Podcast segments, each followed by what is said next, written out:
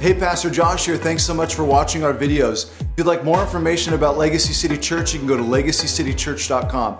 Please don't forget to like, subscribe, and hit the bell below. God bless you. We are in Matthew chapter 9 in our Bibles today. Matthew chapter 9, if you want to turn there. And we have been working through a series I have titled Jesus Worldview. Jesus Worldview. I want Jesus' worldview. I want his worldview alone. And I want to see through his eyes. Really, one of the challenges as a pastor and one of my jobs is to take the text before us, the ancient text before us, and to import it into the 21st century. And to help us to take the principles and meaning of the text then and apply it now. It's almost like having glasses on, lenses that Jesus was seeing through in his day, lenses that Moses and Abraham were seeing through in his day, in his culture, taking the same lens and trying to get it into our culture so we can now see clearly in our culture what is God up to? What is he doing? How is he calling us to love him? How is he calling us to love and serve one another? And so that's what we're doing each and every Sunday as we open our Bibles um, we are doing Bible study together. I know it comes in a form of preaching, and uh, maybe it's, um, it's an enjoyment to get motivated and pumped up and encouraged and a bit convicted. But more than anything, what I desire is that you would see as Jesus sees. That I would see as Jesus sees. This is the most powerful thing that could happen to our minds, to our hearts, to our eyes. And uh, each and every week, He is challenging us to walk with Him, to follow Him not the culture, not the ways of the world. There's great things going on in our city, there's terrible things going on in our city, but at the end of the day, we are called to follow Him and keep our eyes on Him. Amen?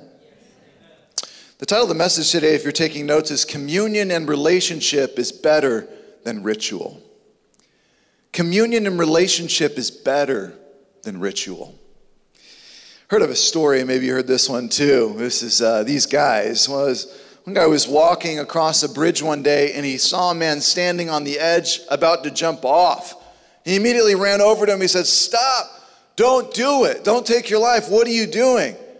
And he says, Why shouldn't I? And he said, Well, there's so much to live for. And the guy's like, What? Well, are you religious or are you atheist? And he says, Well, I'm religious. The guy says, Me too. Are you Christian or Jewish? He says, Christian. He says, Me too. Are you Catholic or Protestant? And he says, Protestant. He says, Me too. Are you Episcopalian or Baptist? He says, Well, Baptist. He says, Wow, me too. Are you Baptist Church of God or Baptist Church of the Lord? He says, Baptist Church of God. He says, Me too. Are you Original Baptist Church of God or you Reformed Baptist Church of God? He says, Reformed Baptist Church of God. Me too. Are you Reformed Baptist Church of God Reformation 1879 or Reformed Baptist Church of God Reformation 1915? He says, I'm Reformed Baptist Church of God Reformed of 1915. He says, Oh, really? Well, then forget it. Die, you scumbag. And he pushed him off.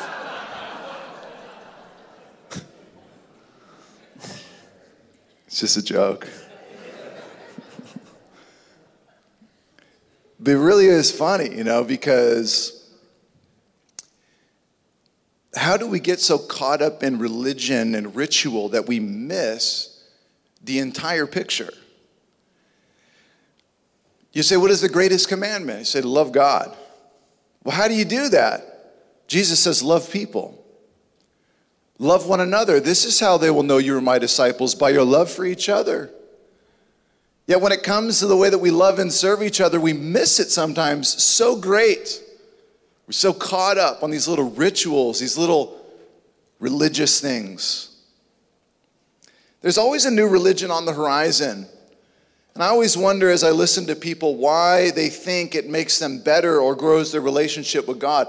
Really, the heart of the question why does this make you better or why does this grow your relationship with God? People over the centuries have adopted all kinds of rituals and they believe they'll actually bring them closer to God. Some of the latest we have in our culture is burning sage or having giant salt crystals around your house. Now, I think they look cool, but They make you more spiritual. They may give off good vibes, but do they make you holy? You're a better person, or maybe potentially because it makes you a little happier because of the way the pink hits, or some the, the candle lit in the center, or the, the the the ions that it's giving off, maybe gives a little more positive vibe, but is it really cleansing you spiritually? And then sage, of course, you know, we have the burning of sage. Hey, it may smell good. Some of you are like, smells terrible, I hate it. But you're just burning a plant, right? It's nothing more than you make it. And the same with yoga poses. If you use them to worship gods, that's weird. But if they're just stretches, they're just stretches. Even eating or not eating certain foods or eating certain foods together. Is this bad? Is it spiritual? How so? Do spirits enter the food before you know it and you eat it? Oh my gosh, I ate a demon possessed piece of meat. Or is it just unhealthy to eat those foods together? It will make you sick. People have spiritual journeys they take and go on, and other people call them hikes or traveling to interesting places. It is what you make it spiritually, you see. The demon is not in the fabric, the demon is in the idea. It's, it's the spirit of the matter, it's the heart of the matter that is the problem. For thousands of years, humans have been taking the things of God, dragging them in the mud, and making them sinful. And we are called to grab them and take them all back and make them godly, to put them in their right place. We redeem all things. We can redeem like in 98, 99% of the things on the earth. So when people say that's evil, I say, why? Are the pigs evil or is it Jesus sending the demons into the pigs that makes them demon possessed.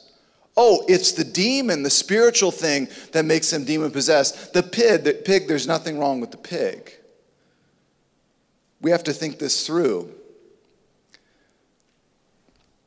This outward plays a part, but it's not the root of the matter. Outward definitely plays a part, but it's not the root of the matter.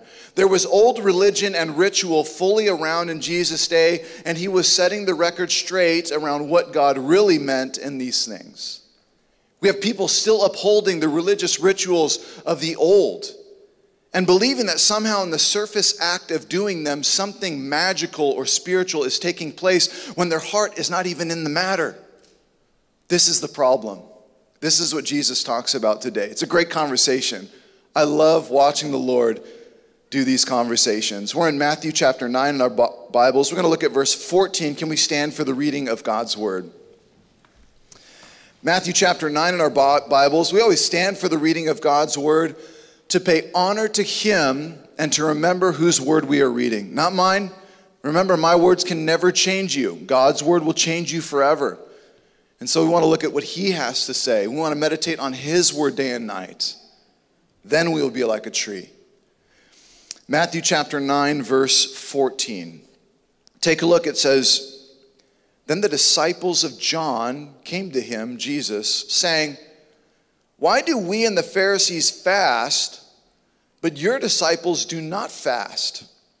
And Jesus said to them, Can the wedding guests mourn as long as the bridegroom is with them?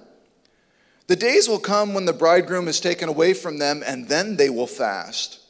No one puts a piece of unshrunk cloth on an old garment, for the patch tears away from the garment, and a worse tear is made.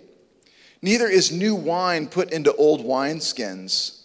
If it is, the skins burst, and the wine is spilled, and the skins are destroyed. But new wine is put into fresh wineskins, and so both are preserved. Let's pray. Father, we ask that you would please, please, Lord, would you minister your scriptures to us now? Would you open our hearts? Would you open our minds? Would you help us to listen spiritually, not just physically on the surface? Help us to understand what you mean, what you've always meant, what you've always desired. Give us wisdom. Lord, give us clarity in your text. Minister to us by your Holy Spirit, we pray now in Jesus' name. Amen. You can be seated. Last week, we saw Jesus having a meal in Matthew, the tax collector's house with sinners, remember? Jesus was eating with sinners.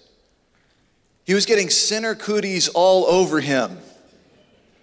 He said, What are you doing eating with sinners? These people are dirty. What's wrong with you? And Jesus, sitting with Matthew next to him, who was the dirtiest of them all, a tax collector, a thug in society, and Jesus put his arm around him and welcomed him in and says, This is my guy. This is my disciple. And he's actually going to write one of the Gospels, Matthew. And he says to those religious leaders who challenged Jesus about sitting and eating with sinners, Jesus said, It, it is the sick who need a doctor, not the healthy. I have come to save sinners, not the self righteous. Don't you get it? The physician is here with the sick. Let the feast continue on. And so they're probably still in Matthew's house right now. The text doesn't tell us that the scene changed. They're probably still there sitting around the table, and maybe 30 minutes have gone by, and a couple more come up and know that Jesus is hanging out over at Matthew's. And so they walk in and they start asking him more questions. Verse 14 says Then the disciples of John came to him, saying, Why do we and the Pharisees fast, but your, your disciples don't fast? The crew that approaches the Lord with this conversation is important to look at. It's John the Baptist's disciples. John the Baptist, his crew, rolls up. And they are not coming at Jesus attacking him, but it seems that they are asking a sincere question. You must remember that John the Baptist was a bit extreme. Do you remember who John the Baptist was? This guy was a beast. Remember? Again, probably beard, long hair, like no haircuts at all, okay, ever, right? It's just long and just like Tarzan like everywhere. And then the text tells us that he wore camel fur. He wore a camel coat, okay? And he had a giant leather belt that he wrapped around it, maybe like a giant camel poncho. He just like, just had a hole cut in the center of it and you just drop it on him, and then a big belt around him. It says that he ate locusts for lunch. He's like, oh, there's a bug, yummy. And he would eat that thing in front of people and wild honey. But he was also a beast in the way that he preached. He was a prophet. And he would stand there. Jesus called him the greatest of the prophets because he was doing what? He did the greatest thing anyone could ever do point people to Jesus, point people to the Messiah. He says, The one who's coming, I'm not even worthy to tie his shoes. It's not me. Don't follow me. You need to follow him. Behold, there he is, the Lamb of God who takes away the sins of the world. And John the Baptist had the privilege of baptizing the Lord Jesus. But John the Baptist, his disciples, like him, were radical, they were extreme. I remember uh, when I first started walking with the Lord, I, I had this really crazy radical mentality with everything. I always had to go to the extreme with everything. It was like, the day I felt God resurrect me on the inside, I'll never forget that night. There was a guy who prayed for me after a sermon, and the lights just turned on. I don't know why. That was my day. And the next day I woke up, I'm like, I had this crazy idea. I'm bringing my Bible to school, high school, 17 years old. I'm a senior. I'm like, I'm bringing my Bible to school. It's on. I think I actually was a junior. And uh, I was getting after it, and we started a Bible club on campus. I was vice president of my school, and I remember, you know, the butcher paper you could like uh, you could write stuff on and post it on the walls. I wrote the Ten Commandments on them, and I posted them on the parking lot of the school, and with examples of people breaking the commandments of God. Hey, this is what it is. You, yeah, and uh, and yeah, and the, the, the, vice principal came up to me and said, Josh, you got to take that down. I'm like, no, I'm not taking it down. I'm, I'm like that kid, right? Um, I used to wear a, a, Dickies jacket that said Jesus Christ on the back of it with a big cross. And that people, when I walk down the hall, would say, Jesus Christ! I'd be like, yes, praise God, you know? I get in debates with the teachers and with the kids, and I, I was very extreme. And with no wisdom whatsoever. No wisdom, no tact. Just bulldoze people, you know? And as you grow older, you know, you, you, you learn a little bit of tact and you grow in some wisdom and you stop acting that way. But John, had, John the Baptist had to be radical. He had to be radical because he had to call the Jew, he had, he had to get their attention, which he did. And so these disciples of John were probably also very radical radical in their demeanor, radical in their look, and radical in their ritual. Um, Christians, many of you who've been walking with God for a while, you know that over time, though a pastor or a shepherd or a leader is calling a church to do one thing, sometimes they will take it 10 steps deeper further than which was intended by the shepherd or the pastor or the theologian, whoever it may be. And they, they literally they take it and they go 10 times further than, than what was being said. It's like, okay, we're going to uh, we're going to build a house for this guy and and uh, let's bless him this week. That's what we're going to do. And then they go on a mission, building houses for everyone for the rest of time. They think that that is the mission. And then it becomes all about building and all about this and all about that. And they literally lose sight of the initial vision of what was being done. People do this all the time. And John the Baptist, he was standing there in the middle of the wilderness, standing in the water, standing near the water, and he would yell things like, Repent, for the kingdom of heaven is near. He would say, All you Jews going by, you need to mikvah. You need to get in the water and you need to be cleansed. You need to do repentance in the water and be cleansed of your sin, for the kingdom of heaven is near. The one who is Messiah is near and is coming, and you need to be prepared and ready for him. But John did radical things, and he lived in radical repentance.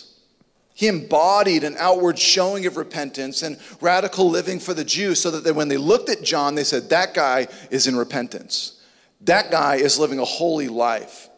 For the Jew is called to be set apart from the world, which the Jews were called to do this by the law of Moses. They were called to be completely set apart, but a new covenant, a new way was on the way. John would show repent, for the kingdom of heaven is near. Jesus would come and fulfill all of the law and the prophets and show them the true way and the real meaning of what God was calling people to do repentance of the heart, not just outward works. You see people doing this still to this day. I mean, a very classic illustration is um, because everybody semi understands this will be confession um, to the priest, right? It's like I'm going to go confess on the weekend, and then I'm going to go and live like hell during the week, and then I'm going to go back and confess on the weekend and live like hell, then confess, and just keep doing this ritual um, because it works. The fact of the matter is, is the heart isn't being changed. Uh, what does it matter if somebody walks in and confesses a bunch of things to uh, a priest in, in some cabinet and then turns around and starts hating and hurting people during the week and then just repeats the process and thinks they are forgiven? Has anything actually taken place spiritually? Or is this just an external act? It's a surface thing. John's radical disciples were probably wearing the camel skin, leather belts, long hair, beards like homeless men, and they're asking Jesus, these radical dudes, why aren't you like John the Baptist? Hey, you, Yeshua, why aren't you like John the Baptist? Why aren't you like the Pharisees? Why do we and the Pharisees fast, but your disciples don't fast? What they're really saying is, why don't your disciples, Jesus, fast like we do? Like we do. Like we do. Don't you know who we are? Here's the key and the dilemma.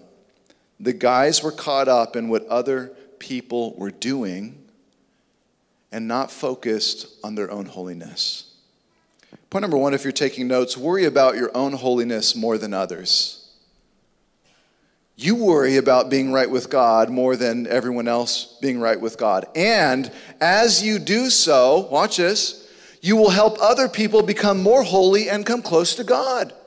As you focus on being close to the Lord yourself, in doing so, making that priority, you then will do the greatest work of helping others become holy. No, no, I need to focus on others becoming holy first, and then maybe I'll become holy. Uh, au contraire, my friend, not how it works. If you get so caught up focusing on what everyone else is doing, you find yourself in a little thing called legalism. This is a form of legalism. Why doesn't that person read their Bible like me? Why, does, why isn't that person as faithful as me? Why doesn't that person go to Bible study like me? Why doesn't that person study the Bible like me? Why doesn't that person, uh, why does that person take that liberty? I know it's not sin, but I don't think it's wise. Why aren't they more strict like me? Why aren't they more holy like me? Why doesn't that person fast like I do? Why don't they have self control like me? These guys would say to Jesus. What's with your guy? What are, you, what are you guys doing? It's Thursday. You see, according to tradition, Mondays and Thursdays, the religious would fast in Israel.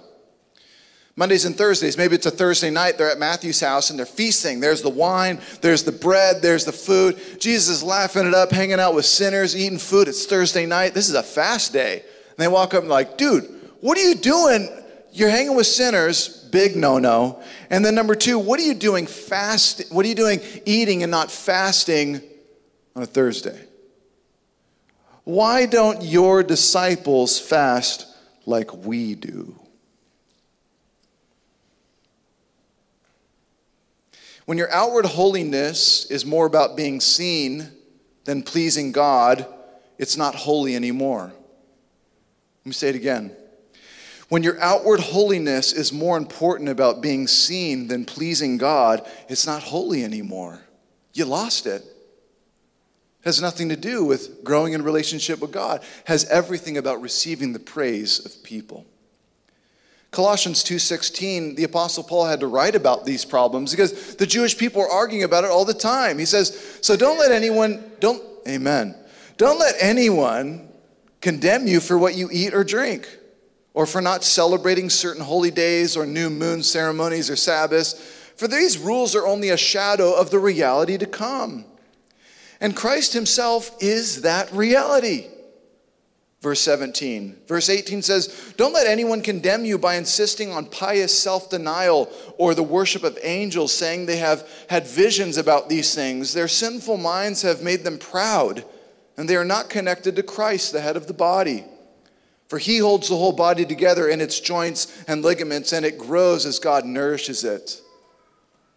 These disciples of John are still learning and growing. And it is a great question, and Jesus answers them with what true holiness really looks like. But even the Apostle Paul argued, like, what are you guys doing? You're seriously arguing about these things? Who has better outward holiness? You're not doing this and this and this and this and this and this and this like me.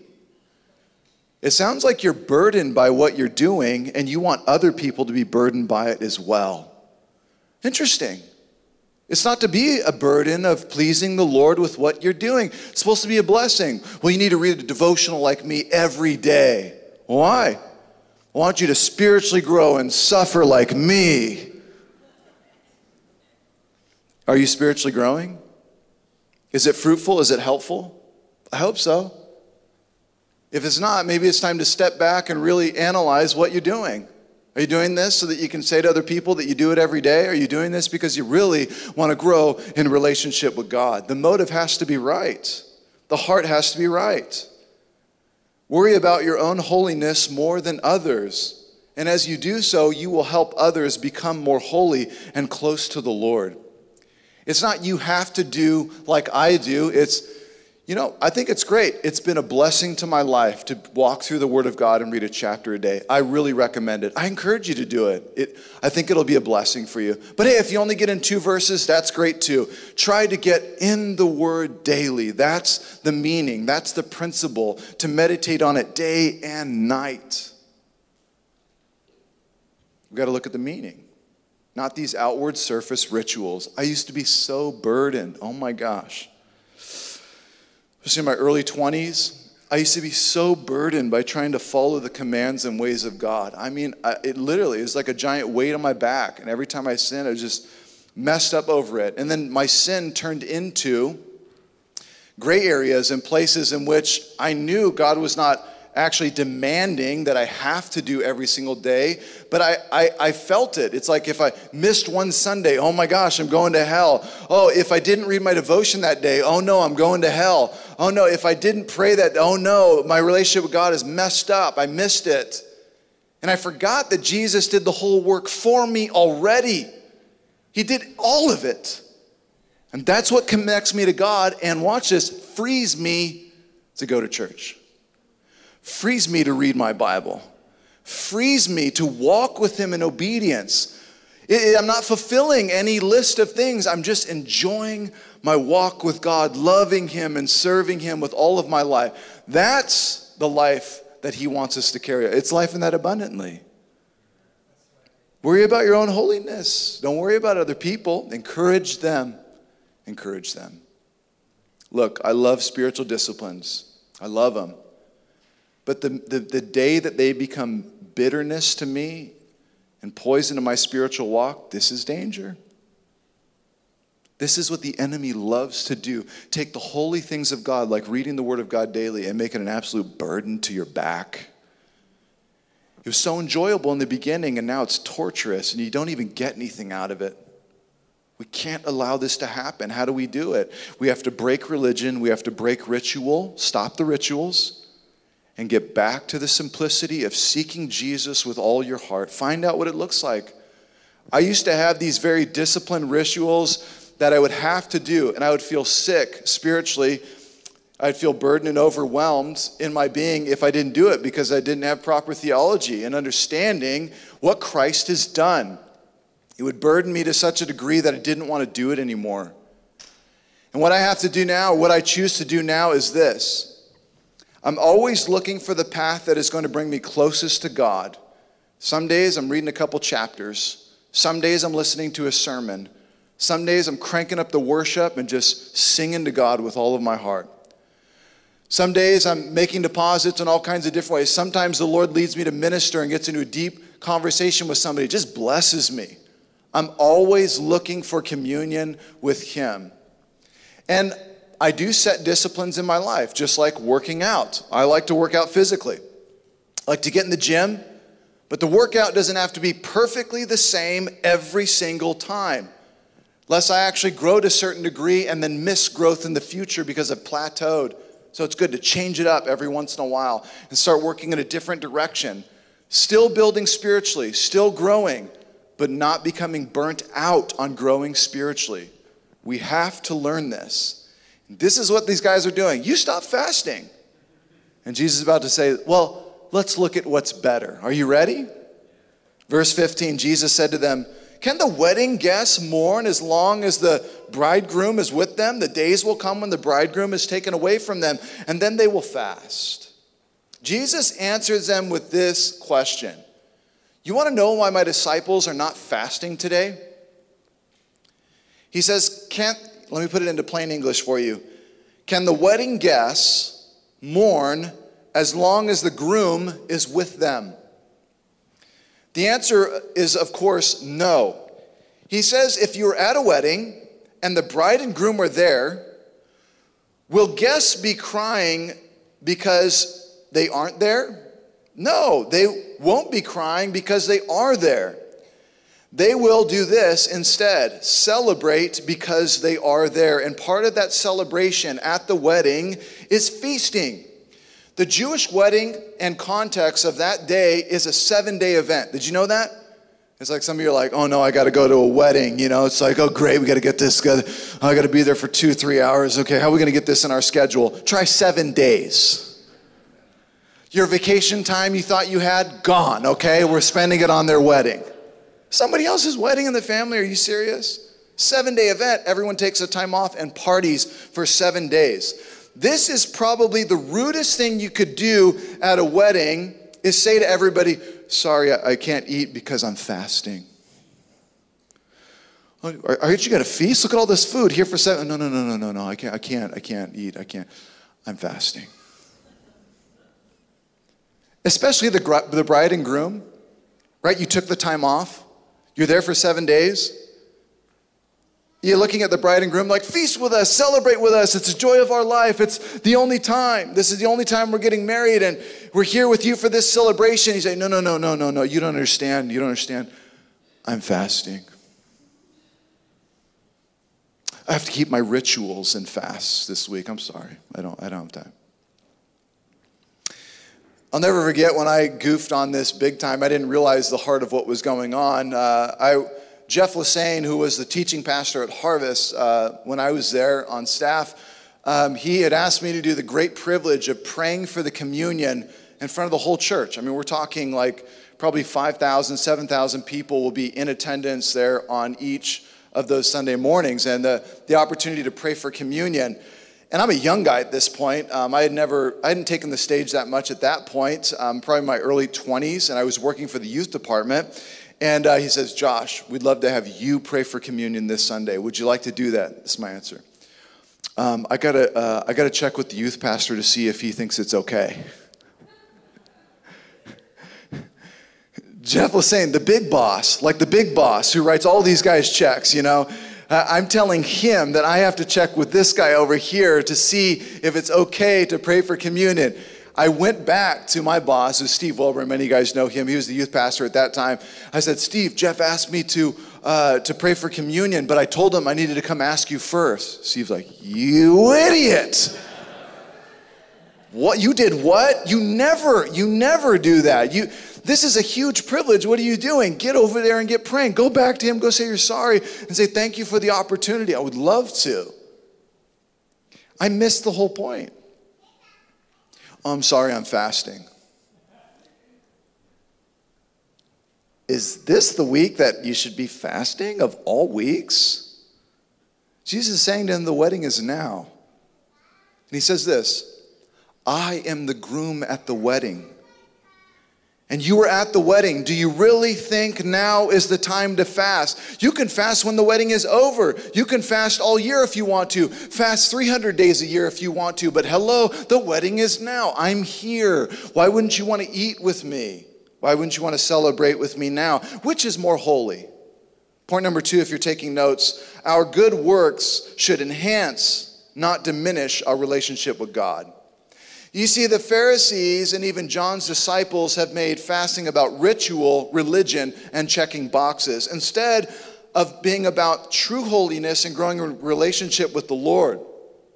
Because if they did, they would see, watch this, if it wasn't about religion, they would see that the Lord is right there before them, wanting to eat and fellowship with them, and they're missing the whole point. Are you going to say to Jesus, Sorry, I can't feast with you, I'm fasting?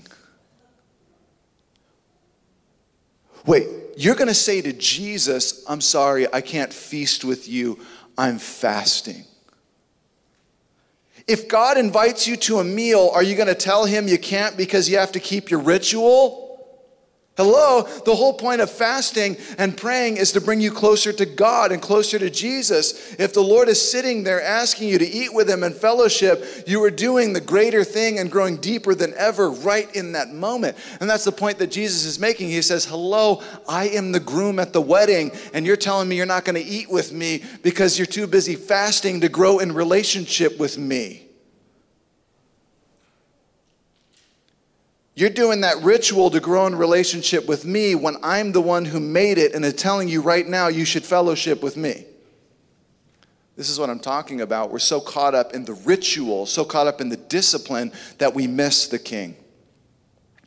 That's why the Lord says, Can the wedding guests mourn as long as the groom is there with them?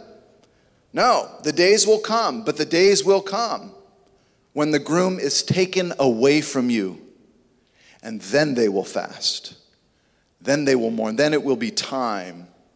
He says there will be a day in the future when the groom is gone, and then these disciples will fast and pray like never before, desiring just to commune with Jesus again. They will say, Remember the days when we used to sit at the table with him and feast? Now he's gone. And we were too busy, caught up doing rituals like fasting, and we missed the King of Kings was sitting right in front of us. Now we really need to fast and pray. Now we fast and pray day and night because we want so badly to connect with Him, fasting from the things of the world that just distract us away from Him. And I just want to commune with Him. I just want a, a, a focused conversation with Him. I want to sit down with Him and eat and drink with Him. I want to spend time with Him. You think that people in heaven are going to uh, go to the feast of the Lamb and they're going to walk in and say things to God like, oh, wow, this is a beautiful feast. I can't eat, I'm fasting. Hello? You're in heaven. You don't need to fast. You're with the king. You Bible students, of course, know that the Lord would be arrested and taken from them. The groom would be arrested and taken from them and die, but raised from the dead. And then 40 days later, he would ascend into heaven, Acts chapter 1.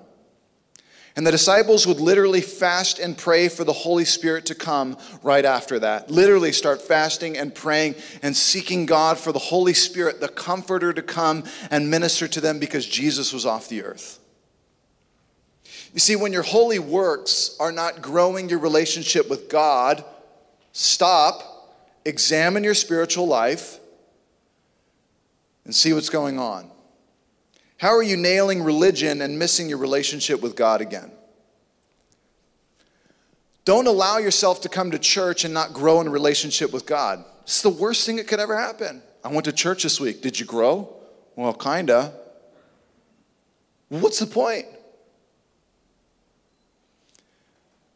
Man, that song's great. I really like that one. I don't like that song. Why are we singing this one again? What are we here for?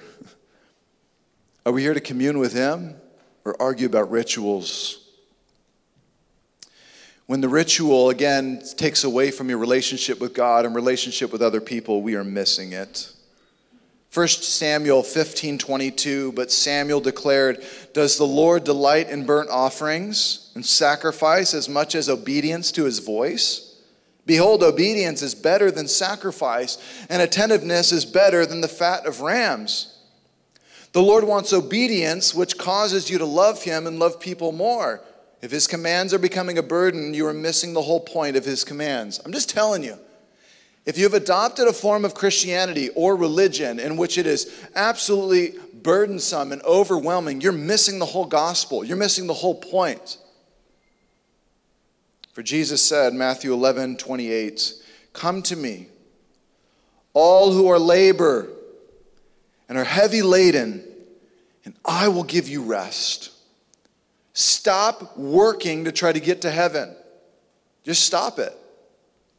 Stop coming to church to get to heaven. Stop reading your Bible to get to heaven. Stop trying to work to get to heaven.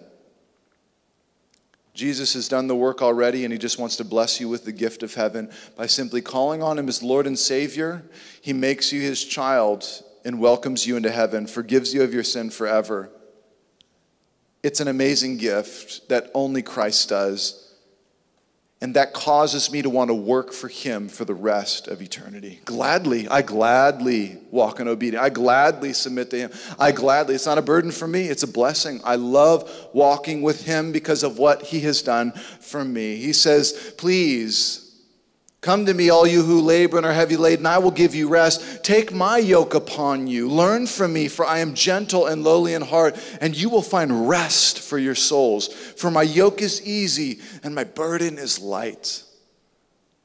Jesus says, My yoke, my ways, my commands are easy and my burden is light. So if it's heavy and hard, you're missing it. Walk with God. Enjoy your relationship with Him. He's given you heaven already, you Christians. You've been forgiven. You're going to heaven when you die. Nobody can take that away. Walk in obedience. Love your God. Love, love your neighbor. Enjoy your relationship with God. We walking around looking at people, hey, hey, why aren't you fasting like we do? Fasting is not bad, it's good. And you should do it to build your relationship with God when you need to. You can say no to the things of the world. You can say no to food for a day. We do this as a church, but I just invite people to join us in doing so. Fasting is a good thing. It teaches self discipline. but it also allows us to grow in our relationship with the Lord, get the distractions of the world away from us. It's better just to stop and spend time with Jesus in prayer than to continue doing some ritual, religious act. We're missing the whole point. Let me put it this way it's far better to eat food and pray and seek the Lord genuinely than to fast from food and pray as a religious act. It's better to feast and pray genuinely in confession and repentance and relationship with God than to fast outwardly, starve yourself, and then say, hey, look at how holy I am, everybody. Look what I did. This is far worse and actually detrimental to our relationship with God. Then Jesus gives puzzles to them to try to figure out this ultimate picture. It's a concept. I'm not going to break down each of the pictures, but I'll help you to see as a whole so you can understand what Jesus is up to. Look at verse 16 and 17. He says, No one puts a piece of unshrunk cloth on an old garment, for the patch tears away from the garment, and a worse tear is made. Neither is new wineskin, I'm sorry, is new wine put into old wineskins. If it is, the skins burst and the wine is spilled, and the skins are destroyed. But new wine is put into fresh wineskins, and so both are preserved. You're like, ah, that sounds like a, a crazy puzzle. What's going on here? Well, the disciples now are for sure challenge in their thinking. It's better not to fast and instead just to hang out with Jesus and eat. It's contrary to the way that they have thought for so long. You see, the Jewish nation, Bible students, were called to be set apart outwardly and inwardly. So nations could visually see the difference that this entire nation was set apart for God. Most of the Jews got the outward part right, but they missed the inward. They would do the outward rituals, but inwardly, it was just, it was nothing. It was just a ritual. It was a part of their culture. It's just what they do. But inwardly, they were missing relationship with God. Now, in the new covenant, the gospel has not just come to the Jewish nation, but the whole world. And no longer are we set apart by an outward sign of circumcision or the food we eat or festivals or Sabbaths, rituals. We are now set apart inwardly, being filled with the Holy Spirit of God. Watch this, which produces godly spiritual living. And we put on the spiritual clothes of love, joy, peace, patience, kindness, gentleness, and self control. And people will know we are the nation of God by how, not by how we look not by what we eat, but by how we live, how we love and serve our neighbors. No longer simply an outward expression clothes or food we eat or rituals or festivals. These things are fine too. But we have to have the transformation inside, which only comes from the Holy Spirit. Last week I was uh, we were surfing and um, I. Uh, I was riding the I was riding a soft top, and I um, a soft top board is like a foam board with a it's got a nice um, glass bottom that um, basically it rides like a, a, really nice board, but it's a foam top. And so I got on this board, and um, we were having fun, and. Uh, I drop in on this wave and I'm coming down, and there's a kid paddling up. He's probably like 18, 19. No, actually, he's 20, yeah, yeah, 18, 19, I think. He just moved to San Diego to uh, go to school there. I found out. And so, anyways, he's dropping in on a wave, and he's pa- or I'm dropping in on a wave, and he's paddling on the front side of me. And generally, you're supposed to paddle on the back side of a surfer so he can continue to go on the wave and enjoy the wave. Well, he's paddling in front of me, hoping that I'm going to dig down and get around him. Well, it doesn't happen. And I come, and I'm like, I'm on a. Uh, this is what I'm thinking. I'm on a soft top. It's going to hit him. It's foam. It's no big deal.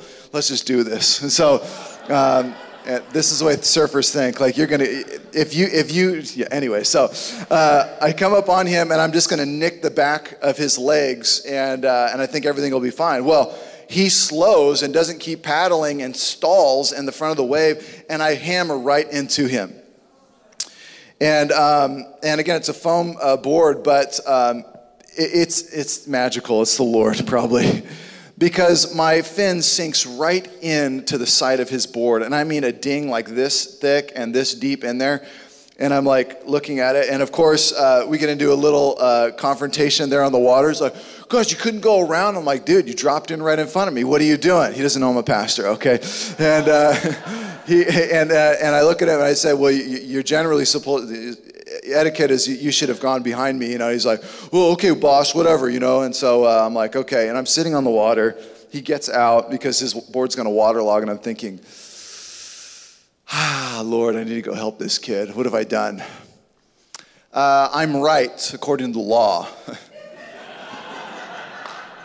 but um, I need to go help this kid. So I um, actually told him on the water as he's paddling out, he's like, I'll, I'll, repair that ding for you right now. Go get out of the water, and I got a repair kit in the, in the bag. I'll repair it for you right now. He's like, yeah, whatever, boss. You know, and so he goes on his way. So I take out the board, and I go up to him, and I talk to him. I say, hey man, let me see the ding. And so, you know, he's all bummed. And I start looking at the ding. I'm like, that thing's way too big. There's no way you're going to, we're going to repair that, you know. Um, let me give you some cash. He's like, oh, no, no, no. Oh, uh, you, you can't do that. You know, you can't give me any cash. I said, no, no, it's the right thing to do. Let me give you some cash. You know, that's, that's going to cost you some bucks to get that professionally repaired. And I know that's a six, seven hundred dollar board. Looks brand new. You just got it, huh? He's like, yeah. I just moved here to San Diego for college to uh, come and hang out and do college and surf. And I said, well, let, let me let me repair that. You know, let me let me give you some cash. And so he's like very hesitant, doesn't know what to do. And so he comes over to the umbrella. And uh, he's like, "Oh my gosh, this is your family." You know, we got the whole setup there. I'm like, "Yeah, here's the fam." You know, and he sees my kids, and he and he walks up. And I'm like, "Your husband's nice," you know. And, uh, like, uh, yeah, let me. He didn't think I was actually going to do it, but I got to Apple pay him some cash. And I think he went away just like shocked. One thing I noticed about him is around his neck, he had a cross sitting there on his neck. This kid that was, he was wearing it in the water. I didn't tell him I was a pastor. I just, uh, I just let him go and just let, let him experience grace. And I said, hey, man, I just said, hey, man, Lord bless you. You know, thanks so much. You know, I hope it works out. And uh, he walked away again with a bit of mind blown. I am not the hero of this story. I'm, I'm the villain, okay?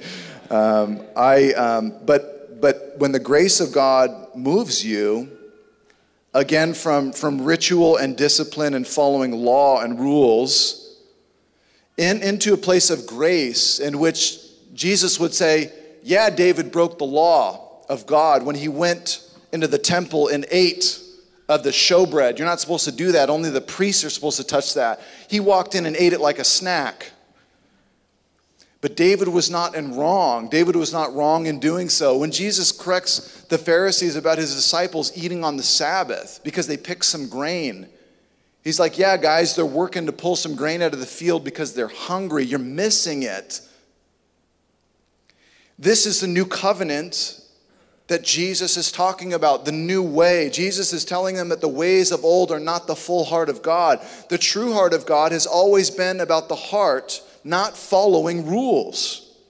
That's why this new wine placed in old wineskins won't work. The fermentation will cause the seams of the wine pouch to burst or the wine bottle to explode. It will tear it apart. The new fabric can't be sewn into old fabric because when you wash it, it will split apart. The seams will break. We need new wineskins for new wine, and we need a new piece of fabric altogether. Jesus is that way. He is that truth. He is that life. Here is the new wineskins and the new wine of the gospel. The old ways of the temple, praise God, are done fulfilled and accomplished. The veil of the temple has been torn from top to bottom, and the entrance into, the, into God has been opened through, not through animal sacrifice, not through animal sacrifice anymore, but through one sacrifice that has taken place once and for all. Behold the Lamb of God who takes away the sins of the world, the Lord Jesus. We are free to live the law, and we are free from the law of God. In the Old Testament, we are now called to live the law of love, the law of Christ.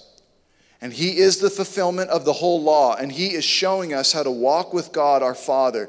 Commune, communion and relationship is far better than ritual. No more going to the temple. We are the temple of God. His Spirit lives in us now.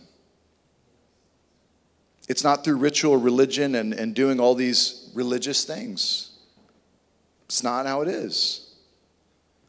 I love David's heart on this. I want to close with this and we're going to enter into communion. I hope it ministers to you. I want you to hear the heart of King David, who knew the law of Moses.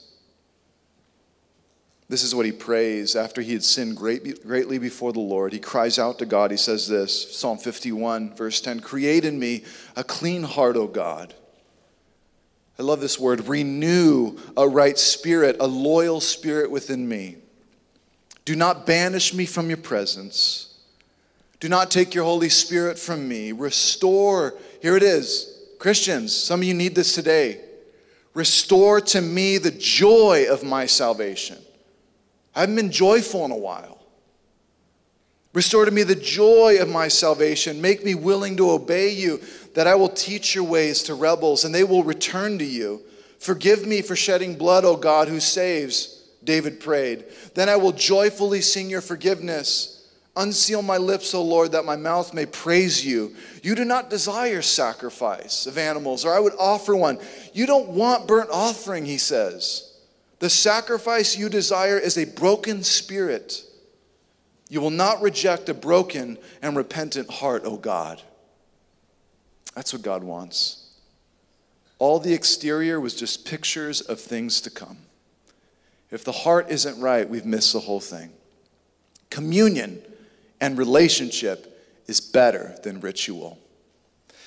We're going to go into a time of communion as we close today, and we get to get our lives right with God, and we get to remember the work that He has done. We're going to pray and get our hearts right with the Lord. The band's going to play a song. Um, we will hand out the communion elements. Hopefully, you have them already. If you don't, ushers will be coming around to get them into your hands. And then we'll partake together and we'll sing one more song in celebration, and we'll be on our way. Let's pray.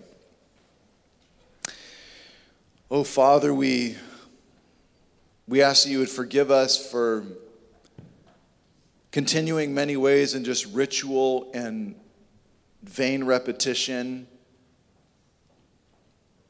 We just do it because we do it because we do it. But it's not doing anything for us spiritually. We, we've forgotten the heart of the matter. And whatever it is, Lord, I, I pray for each of us that we would turn to you now with all of our hearts I pray, Lord, that we would repent of our sinful ways, even that of self righteousness. Just doing things because we think it makes us holy, but our heart isn't in it. We don't really, we're not really growing close to you in relationship. We're missing something.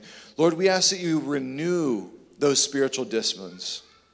We ask that you would renew those works and those acts that we like to do that once brought us great joy and peace and rest.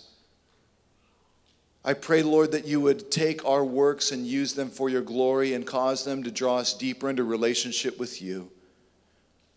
I pray, Lord, for your church that we would be those who live lives of repentance, a broken and contrite heart, a broken spirit before you, just walking with you, want to love you and serve you and love those around us.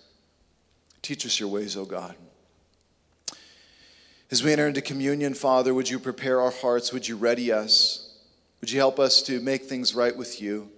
Help us to partake for your glory and deepen our relationship with you in this moment. We pray in Jesus' name. Amen.